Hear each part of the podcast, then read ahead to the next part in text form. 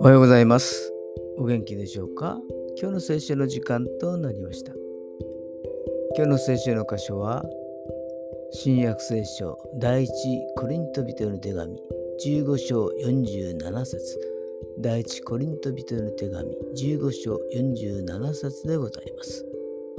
お読みいたします。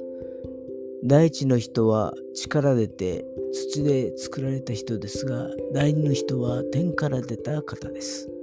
アメン第一の人はアダムのことであり、第二の人とはイエス様のことなのです。